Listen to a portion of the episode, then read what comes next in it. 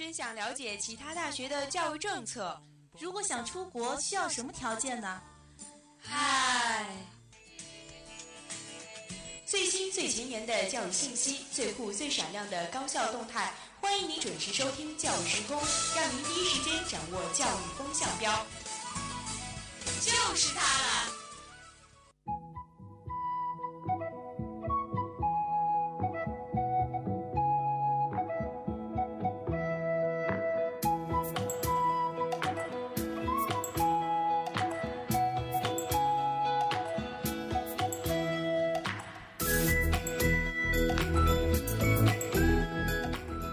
Hello，各位听众，北京时间的二十点三十分，这一节又到了教育时空的时间，我是宇超，我是陈颖。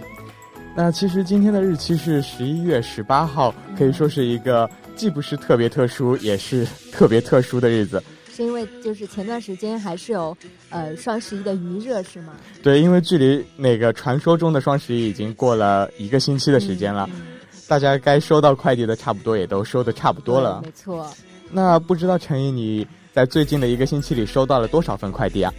其实我还没有剁手的程度诶，可能就是买了一些零食吧，比如说嗯衢州鸭头之类的。哎，说到这个衢州鸭头啊，其实在家里的时候我就特别喜欢吃，因为在我们家那边有一个叫做衢州鸭头的一个砂锅店，然后我自己对于衢州的这一个印象特别深刻，就主要还是通过他的在各个美食方面的对他的认识。那可能。除了在美食方面，衢州它还是有一些，嗯，文学方面的一些，嗯，就是文学性还是挺充分的吧？我觉得，嗯，是有一个比较深厚的文化底蕴的。对，就像我们今天教育新闻讲的第一则新闻，我校的黄林根教授啊，他就主编了一本。嗯，衢州文献集成当中就讲了很多有关嗯衢州文化方面的知识。那咱们今天的第一个板块教育新闻的第二条新闻讲的就是南师大的男生呢就拍了一个校园的四季图，可以说是刷爆了我们所有人的朋友圈啊。嗯，那第三条新闻是西南财大有一位老师，他请学生吃午饭，六年一共吃了七百多顿。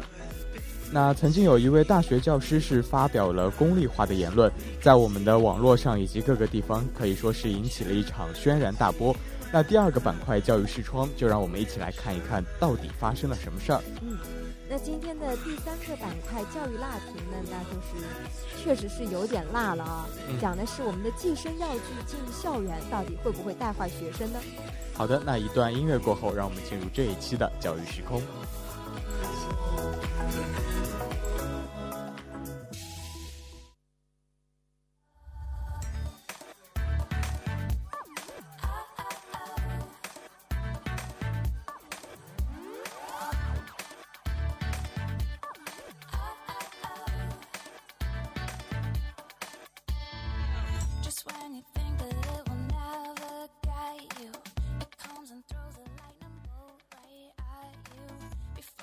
那其实就跟我们刚才开头的时候讲的那样，对于衢州的认识，其实并不仅仅只是对于它的在美食方面的认识，更多的而是在衢州有十分深厚的文化底蕴。那在第一个板块教育新闻的第一条新闻，就让我们来聊一聊我校的黄林根教授主编的衢州文献集成问世。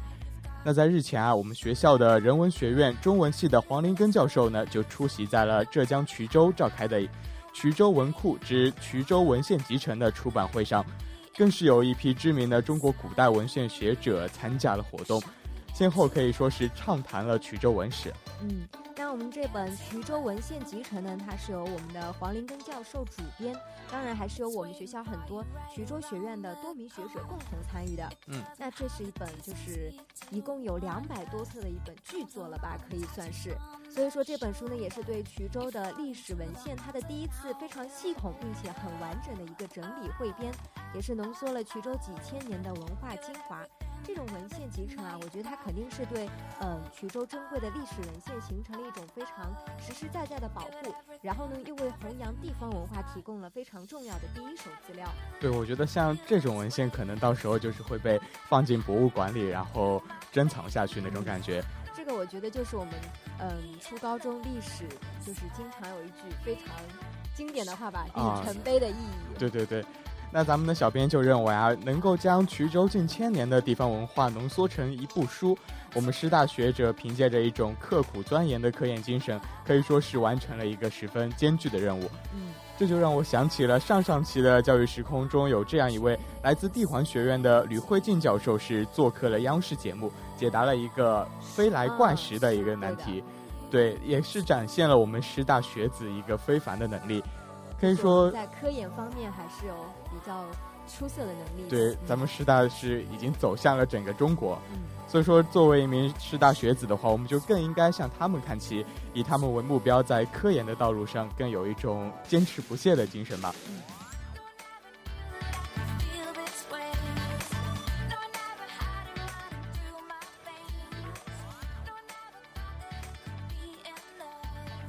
那第二则新闻讲的是南师大有一个男生啊，在拍校园四季图，那这些组图呢也是刷爆了朋友圈。这两天不少人的微信朋友圈，包括微博，都被他的这四张题为“南师仙林四季美景”的这样一个组图给刷屏了。这四张照片呢，用的是一样的构图，展现的是南师大仙林校区景深最美的一条林荫道的四季。春天呢是非常青色的淡绿色，夏天呢就是枝繁绿茂、苍翠欲滴了。那到秋天就是落叶飘零、满目金黄色，最后到冬天呢则是枝条突兀、白雪覆盖。其实我觉得想要拍这样一组照片的话，可能是真的是非常花心思啊。嗯，就比如说，最起码你要拍一年四季嘛，就会用上一年的时间。那有时候万一遇上了，比如说我在上课错过了这个美景。或者说是今年这个时间不是特别的好，嗯，可能就要花上两年、三年，甚至说是更多的时间。对，那当中它就是这四季美景当中最难拍的就是这个冬景了，因为它这个冬景呢是一张雪景。雪景我们都知道，南京就是下雪也是比较难得嘛。对，因为南方。对，可能就是嗯，并且它有比较厚的积雪，而且更重要的是还有没有人去破坏这个雪景，所以说这个嗯冬季的雪景是最难得的一张照片。然后这位呃王一飞同学，他也是先有了这张难得的冬季雪景之后，才有了相同视角下的春夏秋景的这样一个构思。之后在集齐了这个校园最美林荫道的四季图之后呢，他就把这个四张照片上传。到了自己的微博以及微信朋友圈，和好朋友一起分享一下，没想到会被传的这么火。对，其实当初他也没有感受到我们网络真的有这么强大的力量。那在看了这一个新闻之后，咱们小编就觉得这是望不到的一条林荫小道，几乎是装载了所有人的青春校园。不仅仅是因为照片拍的美才火起来，可能更多的是校人对自己学校的一种深刻的赞美吧。就像我们师大人就特别爱师大，对，有一个把这诗穿在身上，还有这是那么美的一个摄影比赛吧。我觉得这些活动体现的都是我们同学对自己学校的一种热爱和赞美。嗯，对，就像我们这是学子一样，都把我们的师大放在心中，觉得它是最美的一样。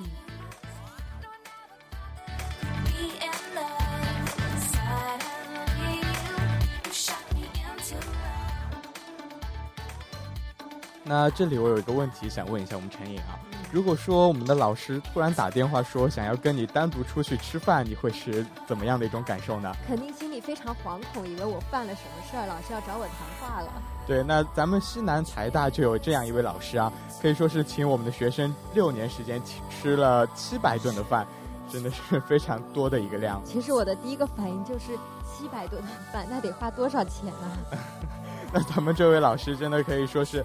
花尽了各种各样的心思啊！这一位来自西南财大的叫做张小梅的老师，是强制的和我们的每一位学生吃了午饭，而且坚持了六年的时间，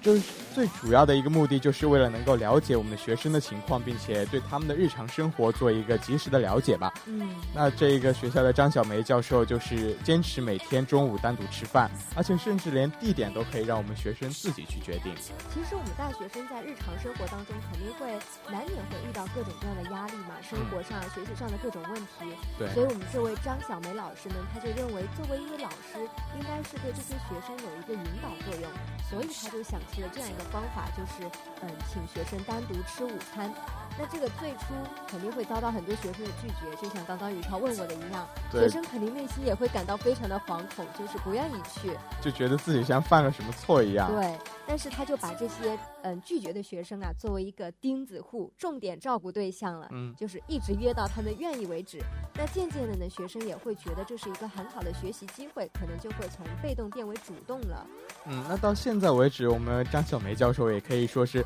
一周五天的工作时间啊，可以说是三天或者是四天都是在陪学生吃饭的，嗯，那真的是一个非常恐怖的数量啊。甚至说，他还有一个现象，就是难以陪伴的生病的父亲，也是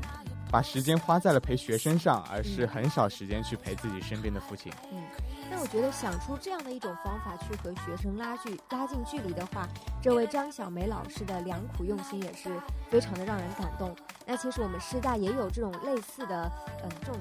茶话会吧，就类似于像那个香关斋这样一个茶座。那我们想要和老师交流的小伙伴们，也可以去好好的一探究竟，对，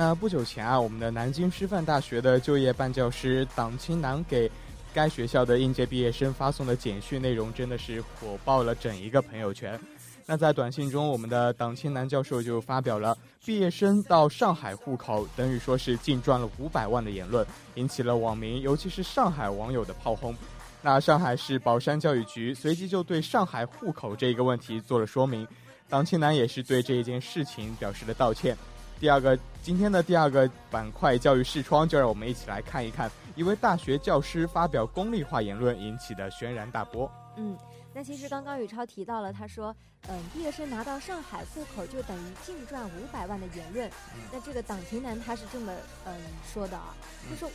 嗯，就是。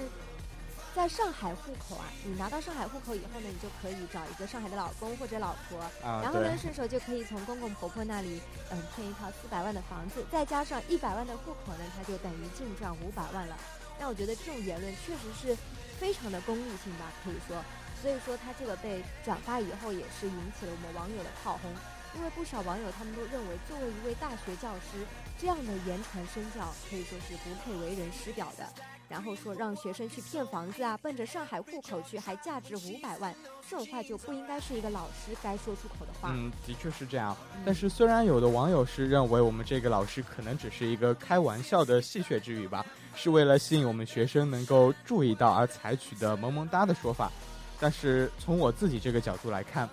呃，一开始看完这个新闻的时候，可以说是用一句话来形容我当时的心情啊，那就是我也是醉了。就跟很多网友上说的一样，我平时在腾讯的一些网络上也是看到，教师可以说是引导一个人成长的一个十分至关重要的一个点。那我们老师可能平时会跟我们开一些比较小的玩笑吧，比如说啊，我觉得这一点哪个地方谁做的不好，谁做的不好。但是这样的言论，再加上我们这一位党庆男老师是采取短信的方式来通知我们所有的毕业生的话。那可能就会有一些不妥吧？对，可能就是幽默过了头，就造成了一些错误。那其实，在这个短信发出以后啊，我们的这位党青男老师他已经是认识到了有一些不妥，但是那时候嘛，因为是短信已经发出去了，就无法收回了，就不像我们微信还能两分钟 撤回。对，所以他就立即编写了短信，向大众已经表示了一个公开道歉，而且呢，为学生们的三观和正能量也是表示了一个欣慰。那其实刚刚宇超也提到了这位萌萌哒的党青男老师，因为他之前啊，就是因为自己的萌萌哒，他发送了一条呃消息呢，语气轻松俏皮，充分运用了网络语言流行语，然后让很多的南师大学生，嗯，就是赞扬这个老师萌萌哒呀，真是神一样的存在这种评语，还也是上了新闻，好像是。啊。那这一次他还是因为自己的这种。嗯，他认为的比较幽默的，或者说是接地接地气的这样一种方式去表达这个信息呢，反而是造成了一些误会的。那其实他，我们这位党青男老师一开始做这样一种做法的方源出游的话，就是因为这一届他们老学生对于就业的关注度就不像往年的学生那样了，就大家对自己的前途发展也没有特别的清晰，所以说自己急于用一种接地气的方式，想要去吸引我们学生的注意。那他认为大学教师在教育以及日常的思想工作中就应该采取这样一种贴近学生日常生活的方法，才能够有更多的成效。那就像我们之前的西南财大的那一位张秀梅教授一样，用请学生吃饭的方式去了解他们那种心理。嗯，其实虽然这个党琴南老师啊，他是处于因为他的初衷是好的嘛，嗯，而且他平常的风格也是属于这种比较幽默的、比较接地气的方式，所以说他可能还是一个特例吧，就是呃初衷是好的，但是方式有一些问题，才造成了这种言论性的这样一个言论。但是我们有一些老师啊，他们就是可能。嗯，真的是出于内心的功利化吧？对，就是内心有太多的想法，然后急于表现出来。对，就比如说我们的嗯北师大教授，他说，当你四十岁的时候，如果没有四千万身价的话，不要来见我，也别说是我的学生。除此之外呢，他还发了微博表示，高学历者的贫穷意味着耻辱和失败。那我觉得，在这样的唯情是论的观念教育下，我们对物质的强烈追求啊。肯定会渐渐的渗透渗透到我们青少年的一种思想当中，那就是老师嘛，对，在无形当中可能就会对他们的三观啊以及未来的发展就产生了一个很大的影响。嗯，其实不仅仅只是从我们的嗯北师大或者说之前说到的这一位南师大的老师，我自己切身感受，我们身边也是出现了这样一种情况，因为就拿因为最近就是开始发奖学金这一块了嘛，那我身边的不少的同学就是。关心奖学金的有能拿多少钱，比这一个荣誉要更多一些。对，还有我们一些嗯大学生的一些比赛啊，都会有一些奖金嘛，就一等奖会有多少奖金？对，可能很多同学去参加这个比赛也是冲着这个奖金去的。对，而且很多时候，就像有的比赛宣传的时候说一等奖能够拿多少多少钱，也是利用了大家这一种功利心。嗯。那其实，嗯，我们当年有一个“钱学森之痛”的这样一个说法嘛，然后最近这些年呢，又有什么成功秘诀说啊，教师走穴风这种的，又开始泛滥起来了。那我们大学校园，它依据这样一种功利性的原则来评价衡量教学行为的话，嗯，我觉得这种倾向其实是不对的。啊，这样一种倾向，我觉得可能很多的方面是从外部和内部两个因素来影响我们这个大学成为现在这样一种现状的。嗯，其中最主要的一个外部原因就是现在我们大学嘛，因为是大门敞开，正在面临着一种市场化、功利化以及大众化的多重压力，再加上因为各个大学之间的竞争意识的不断加强。功利意识的不断加强强，以及市场意识的不断的渗透，不可避免的就受到了这样一种物质主义的感染。那再从我们大学自己内部来看啊，其实有一些大学也是更多的注重于办学的成绩，比如说我们学校拿到了多少个研究生的名额，对，然后比如说什么比赛拿到了什么样的成绩，这也是导致了一种学校有一种功利化的现象的出现。嗯。那说到底，我们今天的这则新闻就是我们的这个党青男教师发表了一些功利化的言论啊。嗯，其实这番功利化的言论之所以会触动我们这些网友啊、公众的一些神经，是因为他是作为一名教师的身份，却说了一句非常市侩的话。那其实，在现实当中，我们追求物质、追求呃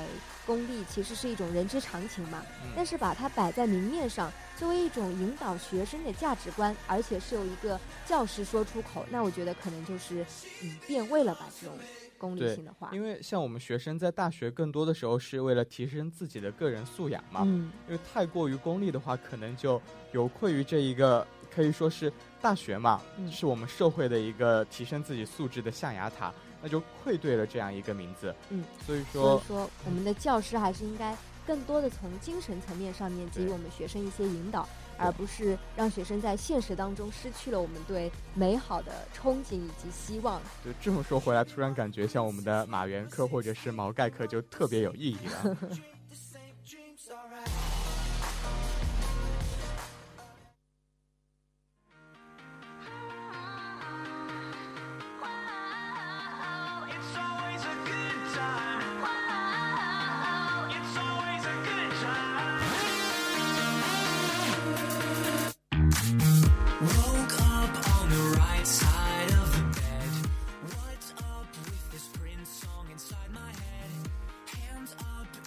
们最开始的时候呢，已经提到了我们今天的教育辣评真的是非常辣。对，他讲的是我们的计生药具带进校园，它会不会带坏学生？因为最近我们的浙江省卫生计生委，它宣布了，在未来的一年之内呢，将在浙江一百二十八所高校中全部安装计生药具自主发放机，为高校免费提供计生药具。让我们这种，嗯，可以说是性教育吧，从讳莫如深，再到提醒安全，再到我们现在的免费提供药剂，可以说我们这个性观念也是发生了很大的一个变化。对。那在随着它的变化呢，它肯定也是引来了很多的争议。就是说，我们的计生药剂像这样堂而皇之的进入校园免费发放，那在保护健康的同时呢，它是否意味着对大学生性行为的一种纵容？嗯，那其实这个行为也是真的引起了一个十分大的关注啊。作为一个风向标意义的一个措施的话，我们浙江省计生药具进校园的过程中可以说是命途多舛啊。嗯，截止到目前为止呢，浙江至少有十所高校说是安装了这样一种自助的发放机。那浙江省的计生服务站的站长李丹和就说。他们一计划在未来的一年时间内，是确保浙江所有的高校都能够安装上一台计生药具的自主发放机。那他自己当时就说啊，我们可以光明正大的去在课堂上进行一些计生方面的宣传，但是却不敢很明目张胆的在校园里安装一个计生药具。所以说，这个嗯，紫金港校区的它的这台设备。在他安家落户之前，也是经过了层层关卡的，比如说街道、社区以及学校的层层讨论，然后协调了学校学工啊、宿管以及计生的这种很多部门。但如果没有学校领导最后拍板的话，他可能也是最终要被流产了这个计划。对，因为这个计划就像很多人认为的那样嘛，大学就应该是一个好好学习的地方。嗯。而且之前我也在 QQ 评论上看到过一篇关于大学就应该认真读书的言论。那这一件事情可以说是受到这么大的挫折，也是在我们大家的情理之内吧。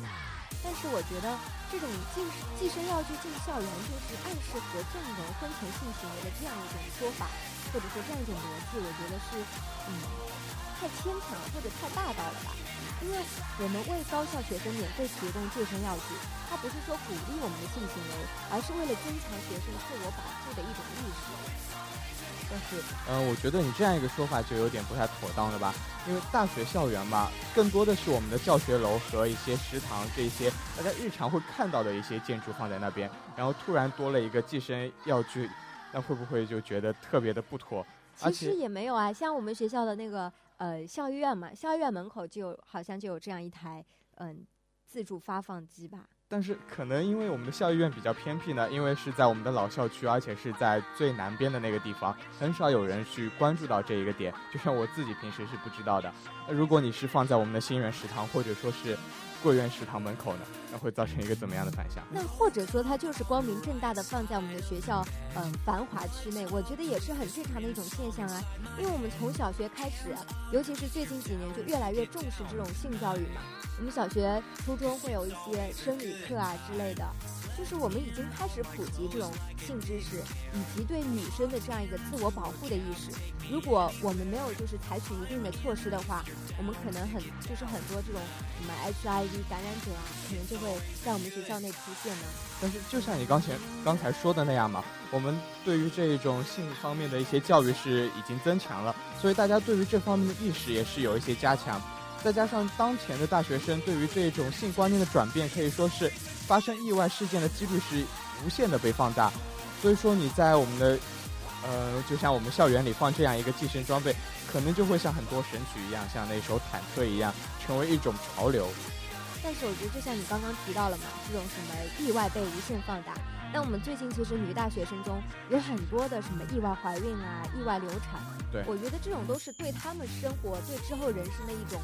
非常不好的影响，也是让我们感到非常沉重的一个话题。对啊，那这样的很多教训，其实都已经说明了我们性教育的这样一个失败。虽然说我们现在的大学生性教育观念，这种性观念已经发生了变化，但是我们的很多呃用专业化的一点。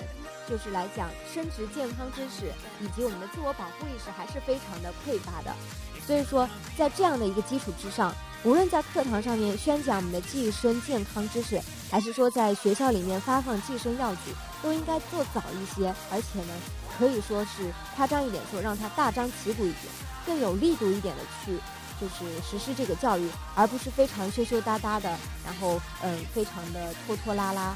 但是就跟你刚才讲到的那样子嘛，呃，我们像一些意外怀孕、流产，这是真的让人很沉痛的一件事情。所以说，对于已婚人士和未婚的大学生来说，它应该是完全不一样的两个群体。我们不应该把他们两者放在一个相等的角度上去对待它，绝对不应该模糊了这样一个界限。我觉得，而且再从另一个方面来讲吧，想要提供免费发放计生药具是一款非常大的财政支出。那采取这样一种措施，到底有没有关注过我们纳税人的意见呢？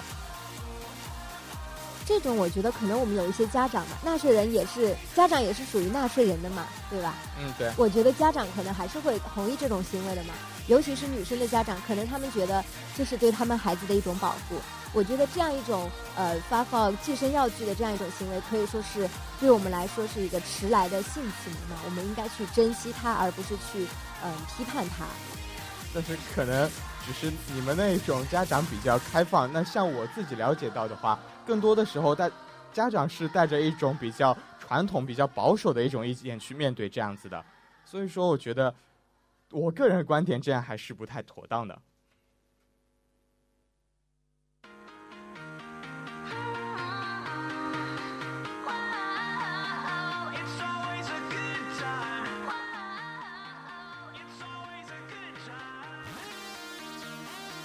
其实抛开我们这一个大学校园安装计生药具不说啊，在我们各地的性教育也是奇招频出。就像西安的某一个高校是开设了一门叫做“青春无悔”的课，这门课上就要求女生能够填写承诺卡，并且宣誓拒绝婚前婚前性行为以及婚后拒绝婚外性行为。那我觉得他们这样一种行为呢，就有一些女生肯定会非常的不满，因为他们可能会觉得学校管得太严了，没有人有权站在这样一个道德的制高点对他们的尊严进行践踏。对，因为这是我们学生自己的一个自由嘛，对，老师还来管这种事情，可能真的有点不太恰当。对，我也觉得。但是呢，还有一些同学可能会觉得，嗯，非常理解学校的这种，嗯，也是为学生好的这样一个出发点。对，当然也是有部分家长。他们也是同意学校的做法的，就可能也是，就像我们刚刚前面争论的，就是提到他们觉得也是对自己子女的一种保护。那相比之下呢，可能国外的大学性教育就显得更加的简单粗暴一点了。就比如说，就像我们很多时候看到的美剧里的一样嘛。是。对，那咱们的英国的诺丁汉大学在留学生报道的时候，就给他们每一个人是派发了一个安全套，而且说是基本上英国的学校每个学期都会发放，而且用完了还可以领，就跟平时吃饭的时候，就是饭吃完了还能再添那种感觉。对。所以说，总而言之，我们这个避孕药具进高校的这样一个呃实施，它只是传递了该怎样进行性保护的信号以及这样一种理念。我们不能仅仅期待它的这样一个行为付诸实践之后，我们高校本身就存在的一些呃性行为乱象就会呃非常迅速的得到一个解决。那些有意或者无意去回避性行为的教育呢，就能够得到客观的认识和理解。对，当然从另一个方方面来看的话，我们就更应该清楚的认识到，它本身可能给高校带来的是潜在的风险。嗯，那对于我们大学生的性行为的话，我们既不能是谈虎色变，也不能做到变相的去鼓励他，不能从一个极端再走到另外一个极端。嗯，那我们的话。刚刚提到前面的那个，呃，外国的性教育可能更简单粗暴嘛，所以说他们有一些西方发达国家可能也掀起过性解放的这样一个浪潮，但是最终呢，他们肯定还是又回归到了婚姻啊、家庭这样一种非常宁静的生活当中。对，所以说我们中国的青年也应该从中吸取教训，提升自我修养，然后呢，就是不要再重蹈这样一个覆辙了。嗯。